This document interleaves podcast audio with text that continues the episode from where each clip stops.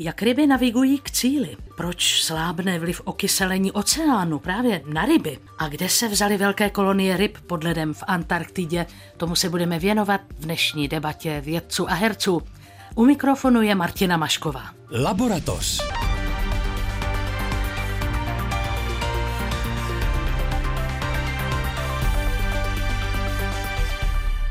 A je-li dnešní téma rozhlasové laboratoře věnováno rybám, tak vítám dva odborníky z tohoto oboru, tedy ichtyology, Zuzanu Musilovou. Dobrý den. A Lukáše Kalouse. Dobrý den. A také našeho hereckého hosta Miroslava Táborského. Dobrý den. Ryby skvěle ovládají navigaci k cíli.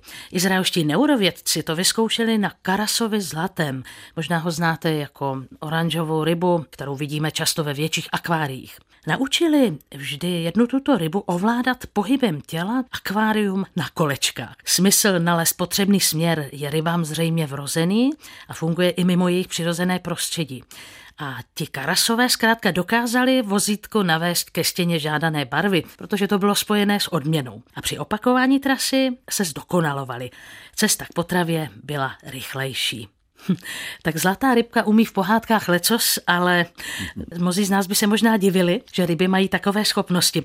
Co odborníci, biologové, pane profesore? Pohled této skupiny vědců na v podstatě tu orientaci spočívá v tom, že chtěli tu rybu dostat do jiného prostředí a zjistit, jestli v tom jiném prostředí, to znamená v tom suchozemském, je prostě schopna se nějakým způsobem pohybovat a orientovat, a to i přes ty odrazy z toho akvária. Což se teda podařilo, ten experiment je poměrně robustní, přesvědčivý. Samozřejmě pořád ta ryba za mě plavala v akváriu. Nebyla to ryba na suchu. Nebyla to úplně ryba na suchu. no každopádně postup vědců asi věrohodný, jak mi potvrdí Zuzana Musilová. Jo, postup byl určitě věrohodný, studie byla udělaná hezky, ale já vlastně tady trochu souhlasím eh, s panem profesorem, že ta ryba podle mě vůbec nevěděla, že za koncem toho akvárie třeba souš. Navigovala nějakým směrem a to je něco, co umí valná většina druhů živočichů na světě a ryb. Takže mě třeba vůbec nepřekvapilo, že ta ryba byla schopná se vlastně naučit, jak navigovat, protože ona chtěla plavat tím směrem a dařilo se jí to, aniž by teda vůbec pochopila podle mě, že za koncem skla není voda, že je vzduch. No. Našla ten způsob, naučila se to velmi rychle a v těch opakovaných pokusech byly lepší a lepší. Z toho vlastně plyne, že ryby jsou ve skutečnosti mnohem teda schopnější a chytřejší asi než si myslíme. Já myslím, že takové ty třeba legendy o tom, že ryby nemají paměť krátkodobou nebo že si pamatují dvě vteřiny, tak to spíš vychází z toho, že o nich pořád strašně málo víme. Co by vás lákalo zkusit?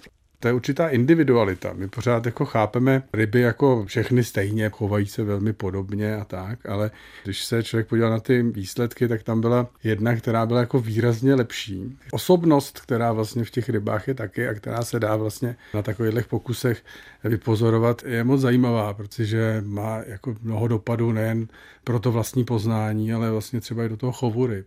Hmm. Není ryba jako ryba. Ty ryby dokonce pojmenovali podle postav z píchy a předsudku, takže ta nejrychlejší byla Mr. Darcy. Mně nenapadlo, že i teologové můžou být takovýhle hračičkové. Obecně ten orientační smysl my chlapi máme větší. To mě teda zaujalo, jak jste teď říkal, že mezi nimi byly rozdíly, někteří, že to udělali rychle. Tak by mě zajímalo, jestli jim pak dali i takový jména, že ty, co to dělali rychlejc, tak jestli to byli chlapi. Že Mr. Darcy by rychleji zaparkoval. To pohlaví rozdělené bylo. Věděli věděli, jestli ta daná ryba, která pohybuje tím vozítkem, je samec nebo samice. No. A dokonce i nebinární tam byly, teda ty, který se nepodařilo rozpoznat. Jednička byla zrovna ta, u který to pohlaví neurčili, takže bohužel tu odpověď na to, jestli se orientují i samci ryb rychlejš prostoru než samice, nám tahle studie nedala ty ryby, myslím, měly nějaký časový limit, víte, museli to stihnout do půl hodiny, tak jsem to pochopila. Myslím, že tam byl časový limit a hlavně se zaznamenávalo, jak rychle se vlastně dostanou nějakým směrem. Některým to trvalo třeba několik těch opakování, než se to naučili. Když ta ryba je v tom akváriu, akvárko je na kolečkách a ryba, i kdyby se mrskala sebe víc, tak by to neměla rozhejbat. To je jako když někdo zkoušel plavat na lodičce s plachtou a foukal si do ní sám, tak se to nepohne, že jo. Tak kromě toho vozítka a toho akvária s tou rybou, tak nad tím byla tyčka a na ní kamera s počítačem, která vlastně propojovala pohled na tu rybu v tom akváriu a zachycovala to místo, kde ta ryba se zrovna jako vyskytovala tím směrem. Navigovala ty kolečka prostě toho vehiklu. Aha, čili ta ryba dala impuls? Tam, kde se vyskytovala, tak, tak vlastně dala impuls mě, ve směrem. Ta ryba vlastně byla takový řidič, ale ten motorek jezdil sám, nebo to vozítko jezdilo samo s motorem. Tak to už tomu rozumím. Já jsem totiž přemýšlel o neurovědci Kelly Lambertovi, který byl zmiňován. On totiž učil potkany, podobnému pohybu s odměnou a údajně se baví myšlenkou, že by nechal ty ryby v akváriích na kolečkách závodit s těmi potkany i někde venku. Co vy na to? To by určitě bylo zajímavé, určitě by to šlo. Ryby teda nemají zrak, kterým by dohlédli velmi daleko, takže mají ho spíš zaostřeno na blízko. Ale byly by určitě schopné podle nějakých třeba bodů v těch blízkých předmětů se taky navigovat. A ono, když si to vlastně představíte, mě teď ještě napadlo, my bychom mohli to sami udělat s člověkem pod vodou. Když budete mít potápěčskou masku, tak vlastně jste schopni navigovat se kamkoliv, pokud tam dobře vidíte. Takže ten velký rozdíl by byl, kdybyste tu masku pod... neměli na očích, tak vlastně nevidíte správně, protože ty oči nefungují, pokud se ta voda dotýká oka. A u té ryby je to vlastně to tež, že je to obráceně, že jí se dotýká voda oka a teprve pak je ten vzduch, takže může fungovat, jak kdyby šnorchlovala. Za zmínku možná stojí, že odborníci, kteří podnikli ten zajímavý pokus s rybami, nejsou ichtyologi. My dnešní hosté jsou to neurovědci. Vy jste, myslím, pane profesore, poukazoval na to, že ten výběr ryby je vlastně specificky zajímavý z pohledu neurologie? Ano, ta ryba karas zlatý, nebo tak, jak je v angličtině známá pod tím termínem goldfish, tak je ryba, která má jednu, jedna z mála jako plně domestikovaných druhů a je to ryba, která má dlouhou vazbu na člověka. Je to druh, který se dá nejlíp eh, vlastně sehnat eh, i z toho důvodu, že je běžný v akvaristikách, takže dostupný pro to, aby se s ním takovýhle pokus mohl provést. Trochu jsme si tu rybu ochočili tím, jak se na ní díváme v akváriích? Ani ne tak tím, že se díváme v těch akváriích, ale tím, že je vlastně selektujeme. Vybíráme si ty, které jsou třeba vstřícnější k člověku, ty, které mají nějaký tvar, tak samozřejmě to je ta selekce na tvar, ale je to i ta, i ta selekce na podajnost, řekněme, v tom zajetí. Tak kdo ví, jestli na těch příbězích o té zlaté rybce přece jenom něco není. Ono je to podobné jako třeba plemena u psů, tak máte různá plemena závojnatek, to je vlastně tahle ta rybička, takže když se podíváte na ty všemožné tvary, které člověk vyšlechtil, tak se to moc té původní formě vlastně nepodobá. Bylo nějak významné to, že ty ryby šly za růžovou barvou? To byl ten impuls, ta barva. Když se nahradila nějakými tvary, tak, tak ty tvary nebyly tím, co oni rozlišovali. Mm-hmm. Ta barva byla to, za čím oni navigovali to vozítko. Mm-hmm. Když je ta ryba výrazně chytřejší, než jsme si mysleli, tak jestli nebudu mít problém na ty Vánoce to kapra opravdu zabít. No. Kapr není úplně hloupá ryba, takže bohužel čím více dozvídáme, tím horší to může být. No minule jsme měli v pořadu, že ryby tak trochu mluví, vyjadřují se zvuky, takže možná, že to budete mít těžké o Vánocích. No dobře, no, tak já, já si nad tím zamyslím. Posloucháte Laboratoř pořad vědců a herců. Dnes tu mám ichtyologii Zuzanu Musilovou a Lukáše Kalouse a herce Miroslava Táborského. Při každém spalování uhlí nebo ropy naše civilizace dodává do atmosféry oxid uhličitý. Většinu z něj absorbuje oceán a tím se okyseluje. Mezinárodní tým vědců, ve kterém byli zástupci Kanady, Austrálie a skandinávských zemí, ale přišel na to, že tato změna chemismu vody ovlivňuje chování ryb v průběhu let postupně méně a méně. Čím to může být? Tážu se, Zuzany Musilové. Tak tahle studie je vlastně studie, která um, se koukala na ostatní studie a vlastně snažila se zesumírovat ty naše znalosti o tom, jak jsou ryby ovlivněné právě tím narůstajícím um, množstvím oxidu uhličitého. Ty změny chování, které ty studie některé detekují, tak jsou třeba v tom, že ryby mají pozměněný čich, špatně třeba cítí predátora nebo hledají partnera. No ale když eh, tihle ti autoři téhle studie vzali právě ty různé studie, a dali je za sebe, tak se ukázalo, že ty efekty, které vidíme, jsou stále menší. Jim se vlastně nepodařilo úplně uspokojivě vysvětlit, čím by to mělo být, nicméně poukázali na spoustu zajímavých věcí. Jedna z toho se ani netýká moc biologie, jako spíš toho, že vlastně kdo to publikuje a v jak dobrých časopisech. Takže vy, když najdete silnější efekt, tak to opublikujete vždycky lépe v lepším časopise, protože ta story je taková průraznější. Autoři, kteří publikovali ty původní studie, tak pak s nás tedy opublikovali i ty další studie, takže na takovéhle vlastně potenciální, řekněme, nerovnoměrnosti se tam oni zaměřovali. Hmm. To trochu připomíná, jako nám novinářům se občas vytýká, že nemáme rádi dobré zprávy tak tady to působí taky trochu tak, že kdyby jako ten efekt okyselení oceánu na ryby byl rostoucí, tak by to asi bylo všude. Určitě a velmi často je to tak, že negativní výsledky se třeba vůbec nepublikují, tím myslím negativní v tom, že se nepodaří prokázat to, co se studuje. Takže my vlastně si můžeme přečíst spoustu vědeckých článků a je to obecné, vůbec se to nemusí týkat okyselování oceánu. A vlastně přijde nám, že se něco děje, ale teprve Vlastně se za nějakou dobu ukazuje, že spoustu jiných týmů to neprokázali, akorát, že to nepublikují, protože tam pak není vlastně ten příběh a publikuje se to mnohem méně a to řádově, takže je tam vlastně určitý podobný bias jako v té novinařině. Nám se to mnohdy vyčítá neprávem samozřejmě, jo? my ty dobré zprávy taky milujeme.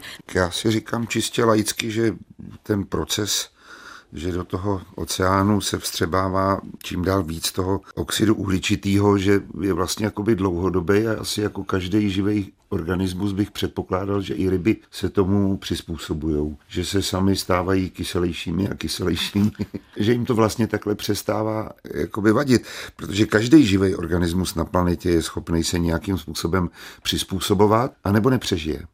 Pane profesore, nahrávka od pana Táborské. Ano, v podstatě ono to není zas tak dlouhodobý. Tam je to asi ta zásadní věc. Ono je to vlastně strašně rychlý. Já souhlasím s tím, že ten nejpřizpůsobivější má největší šanci na to přežít a adaptovat. Nicméně tady to je, myslím, že výzva i pro tyhle ty typy organismů, protože my jsme vypustili za vlastně velice krátkou dobu ohromné množství kysličníku uhličitého a tím, jak se dostává do vody pod tím parciálním tlakem, tak samozřejmě nám vzniká jako větší sodovka že, v tom moři.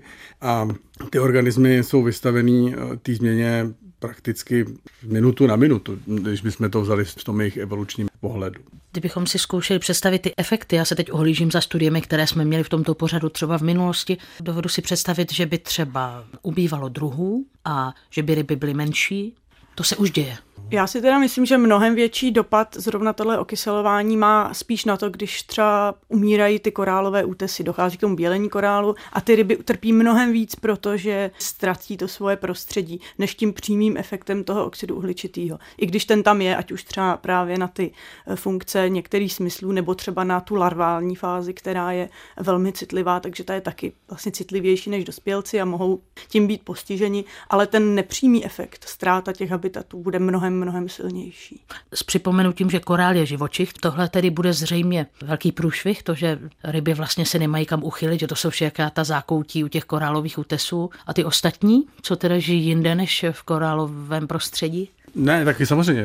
Jsou pelagické druhy, ta diverzita je ohromná samozřejmě, nejen na těch korálových útesech, ale na mnohých jiných místech eh, na světě. To, co zmiňuje ta studie, je právě ten efekt postupného snižování vlastně toho velkého efektu, který byl na začátku zmíněn na to ovlivnění toho chování těch ryb. Jedna věc je výběr druhu, jedna věc je počet vlastně těch jedinců, který jsou vystavený tomu pokusu s tím okysličením, protože ty, spousta těchto těch behaviorálních studií probíhá v laboratořích, kdy se vlastně simuluje to okysličení, takže hmm. ono je to vždycky těžký, protože v tom prostředí je to interakce mnoha jiných hmm. faktorů. Když jsme si tady předtím povídali o tom, jak jako dostávali přednosti studie, kde to vypadalo hůř, hmm. tak jak, se, jak to na vás působí, nebo co, co si o tom myslíte? Já mám takovou vrozenou důvěru ve vědce. Předpokládám, že to dělají nejlíp, jak umějí a že volají ty metody, který, mm, který jsou pro nás nějakým způsobem užitečný a chápu, že pokud jde o mm, ekologii jako takovou, tak eh, asi zvyšují ten tlak publikování těch věcí, které nás, lajky, mohou přesvědčit a že v dobrým slova smyslu, účel světí prostředky a že prostředek výběru toho, co laická veřejnost dostává, je zaměřený tam, aby jsme s tím sakra už něco dělali, že jo? jo? Ono to není záměrný, ty věci to nedělají sami, ale to je prostě se prostě děje, že se publikují některé studie se silnějším výsledkem let. Nikdo neřídí, aby třeba veřejnosti se dostávaly jenom, řekněme, nejhorší zprávy.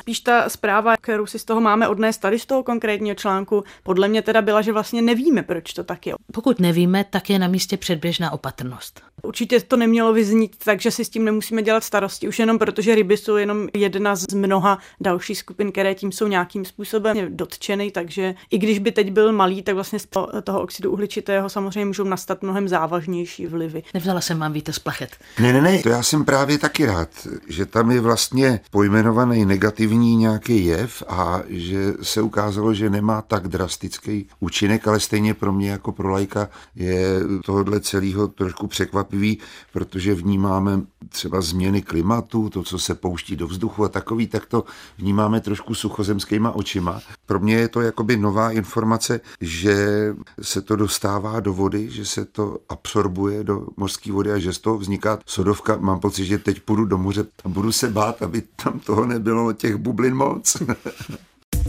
Posloucháte Laboratoř. Vědecké novinky, které odborníci vysvětlují a herci glosují. Premiéra v sobotu dopoledne po půl jedenácté na Plusu. A tentokrát v rozhlasové laboratoři debatuji s ichtiology Lukášem Kalousem a Zuzanou Musilovou a s hercem Miroslavem Táborským. 500 metrů pod antarktickým ledem badatelé z německého ledoborce Polarstern natočili zatím největší kolonii ryb na světě. Patří rybám zvaným ledařky. U jiných druhů vědci pozorovali desítky na nejvíc stovky hnízd pohromadě. Tady v oblasti Vedlova moře jich bylo až 60 milionů. Voda je tam o něco teplejší a je možné, že je tam i dost planktonu, kterým se ryby živí. A naopak ryby zase slouží jako potrava tuleňům. Je úžasné si představit, že každé to hnízdo obsahovalo kolem 1700 vajíček. Zuzana Musilová se ujímá slova. Tak tohle je krásná studie, je to vlastně takový jako objev par excellence, kdy vlastně objevilo se něco, co se vůbec nečekalo, ale je to vlastně kolonie, která je největší u všech obratlovců, co zatím známe, takže 60 milionů hnízd vedle sebe. V každém hnízdě hlídá jeden samec, takže pravděpodobný počet těch jedinců, který se účastní rozmnožování, je dvojnásobný. Vlastně 60 až 120 milionů jedinců. Známe vlastně třeba netopíří kolonie, které mají 20 milionů, tak to je myslím největší rekord kolonie v Americe. U ptáku, co se mi povedlo dohledat, je taky kolem 15 až 20 milionů obří hejna pěnka fíkavců. Takže tohle je ještě třikrát až šestkrát vlastně víc. Obrovský objev, obrovská plocha. To jedno hnízdo má tři čtvrtě metru v průměru. Je to taková jamička a ten sameček vlastně hlídá tu snůžku jiker, kterou tam má od té samičky. A tahle ta kolonie měla 250 km čtverečních, takže to jsem si někde dočetla, že to je větší než Brno, takže opravdu obrovská kolonie. Já bych se jenom chtěl zeptat, jak ty ledařky vypadají, jak jsou veliký a jestli je to jedlý.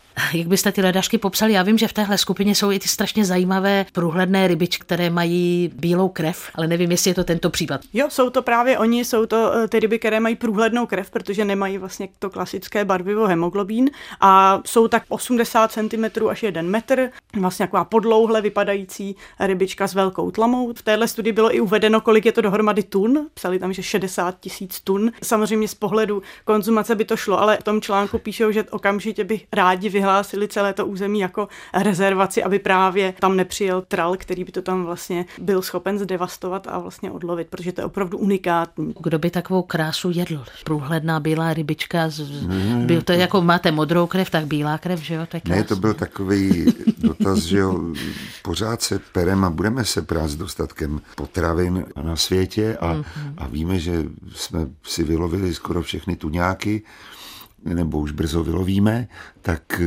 když najednou se objeví kolonie takových rozměrů, tak si říkám při nějaký opatrnosti to může lidstvu sloužit. No právě bych řekla, že to je naopak, právě protože to je kolonie, tak oni jsou tam vlastně naschromážděni a bylo by to moment, kde je možný je zdecimovat. Což by se asi při naší lidské povaze brzo stalo. My jsme před chvilkou mluvili o tom chemismu vody a tady posádka původně studovala jako chemismus vody, přitom jako tak trošku snímkovala dno a našla takovýhle zázrak. Lukáše Kalu se to oslovilo čím? Mě tam zaujala určitě i ta technická propracovanost, protože většinou ten průzkum dříve probíhal tak, že se právě ty traly jako do té vody pouštěly, ty ryby se vlastně vytahovaly a na základě toho, co se tam jako našlo, tak se tak jako předpokládalo, jak to teda asi na tom dně vypadá. Což je samozřejmě mnohem komplikovanější, než když se tam můžeme podívat. Podívat se vlastně takhle hluboko je, je krásný, pokud jsme schopní vidět dokonce bez toho, aniž bychom něco ničili, vidět i jikry a dostat se do počtu jiker je prostě úžasná záležitost. Ta loď Polar Stern je vybavená i tím, že jsme dostali vlastně informace o obsahu kyslíku, teploty vody a dalších informacích vlastně o té struktuře toho dna. Takže já jako smekám vlastně vlastně před tou technickou částí, protože ta nám vlastně odvívá dveře k tomu, aby jsme víc pochopili, jak to funguje v těch hloubkách, kam prostě máme minimální možnost se fyzicky podívat. Tady měli ty ryby teplo, měli tam co jíst, no prostě krása, pohoda. Ještě tam zjevně právě není ten člověk, aby to zužitkovával k něčemu jinému, než že se na to podívá, spočítá a samozřejmě ty podmínky jsou asi tam zcela specifický v tom místě, 500 metrů pod ledem a přitom teplejší voda. Vlastně člověka překvapí už jenom to, že tam ryby jsou a ještě k tomu v takovém množství. No a teď si ještě představte, když nám doteďka unikala takováhle obrovská kolonie v pětistech metrech, tak co vlastně bude jako někde jinde na Zemi. Pro mě je to nádherný slib do budoucna. Tak kde by ještě mohly být ryby? Můžou žít ryby v takových těch extrémních oblastech, Mariánský příkop. Našly by se tam ryby, nebo jenom třeba nějaké bakterie, které to tam zvládnou? Největší hlubina, kde vlastně byla ulovená kdy ryba, tak je někde kolem 8,5 kilometrů. Um, níž už to, zatím to teda nebylo zaznamenáno, i když na to byly pokusy a dokonce jsou jako teorie, že už to ani nejde kvůli různým fyzikálním a chemickým procesům, třeba určitá kompresibilita proteinů, že už potom by to vlastně poničení eh, té tkáně už bylo neslučitelné se životem. Ale vlastně do té hloubky 8,5 kilometrů najdeme ryby všude. Na dně, ve volném sloupci, různě zbarvené, různě početné, ale přece jenom takováhle kolonie, to je, to je pořád rarita. Jo? Většina toho dna oceánského, když se na ně podíváte, tak je na první pohled prázdná. To je jako Mount Everest, no a člověku to taky už vejš nejde. to je tak maximum. No a, a když jsme nahoře, ryby v horách, asi horské řeky, tam asi bývají nějaké? Ano, šplhají po skalách. Ryby jsou schopné žít nebo aspoň krátkou dobu se vyskytovat i ve vodopádech. Jsou schopné prostě vylézt stěny, takže jsou taky lesci po skalách. Tam zase naráží na další limity. Jsou ryby třeba v jezeře Titikaka, ale tam v těch výš, zase, když se dostaneme do těch eh, vyšších poloh, tak eh, tam nám zase řídne vzduch, respektive parciální tlak kyslíku a zase se snižuje v té vodě, takže i ta voda má malé množství kyslíku a je, může být jako limitní pro některé druhy, pokud se tam vůbec jako došplhají. Že? Které druhy to jsou, které umíš plhat? Především mřenky, nebo patří do té čeledi nemachají lidé a jsou schopné díky uspůsobení ploutví se dostávat do poměrně velkých výšek po těch skalách a překonávat ty vodopády. Mají nějaké končetiny, kterými se tam vyšplhají? Ty mají obvykle sploutvek přizpůsobené k tomu šplhu. Naše mřenka potřebuje šplhat po Adržbachu, ale, ale třeba někde, někde ano. Ne, ty naše druhy nejsou šplhavé, um, ale u nás můžeme potkat rybičku, která se jmenuje hlaváč, není to teda naše původní ryba, ale a když tu rybičku vezmete a otočíte ji, tak ona má srostlé břišní ploutve do takové jakoby přísavky. A právě to mají některé tyhle ty rybičky, které šplhají, že mají vlastně jakousi přísavku. Místo ploutviček mají takový kolečko, tím se přisávají, k tomu mají ještě obvykle pozměněná ústa, která jsou taky přísavná a tak se vlastně pohybují vlastně směrem nahoru. Klidně 100 metrů po vodopádu je jim to jedno ta rozmanitost živé přírody je nádherná. Já si jenom říkám, přemýšlím o těch tzv. invazích, to znamená, když sem připlave nějaká rybička ze světa, tak jestli všechno nevyžere. Všechno asi ne, ale samozřejmě invazní druhy nebo druhy, které se dostávají především díky akvakultuře, ale také třeba akvaristice do různých míst na zemi, tak eh, způsobují spousta problémů těm místním rybám a nakonec i člověku. Takže třeba ryby, které se introdukovali za účelem likvidace malárie, což je určitě dobrá, dobrý záměr. Druh, který je z čeledi paecilidé živorodkovití, takže byla roznesena vlastně po celém světě, všude se najde a je to už i problém pro spoustu druhů, které se v těch místech vyskytují. Oni se živí komářími larvami a tím pádem redukují počet teda těch eh, komárů, který roznášejí malárii. Já jsem směřovala k tomu gastronomickému aspektu, který, který jste sem vnesl, pane Táborský, tak jsem si říkala, jestli třeba zrovna ty invazní ryby nejsou kandidáty, víte, na to doplnění našeho jídelníčku. Víte, že jsou? Když jsou v těch oblastech, kde je hodně těch komárů, tak mají dostatek larviček, jsou dobře krmený, že jo? Zdravě krmený poměrně.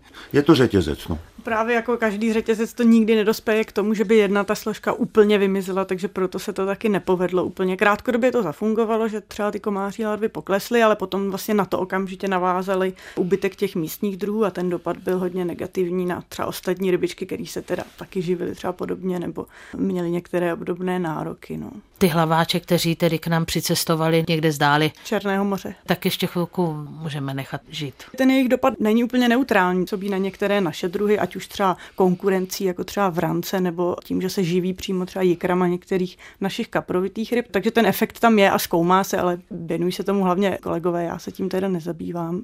Hlavně, že k nám nepřimigroval žralok třeba, že jo? ten by se mně nelíbil.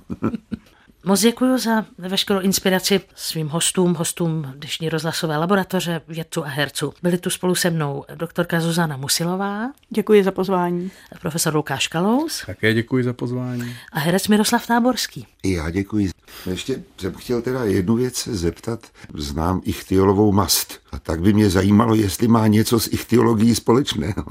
Asi ano. Původní slovo je ichtis, řecky ryba. Guru z naší laboratoře, kde jsme vyrůstali, já i moje kolegyně Zuzana, tak říká rybologové, takže to je takový jednoduchý překlad toho ichtiologa. Děkuji vám všem, kdo jste věnovali pozornost našemu pořadu, kdo jste ho poslouchali. Můžete se k němu vrátit na webu na adrese plus rozhlas.cz anebo v podcastových aplikacích. Martina Mašková se za týden těší naslyšenou.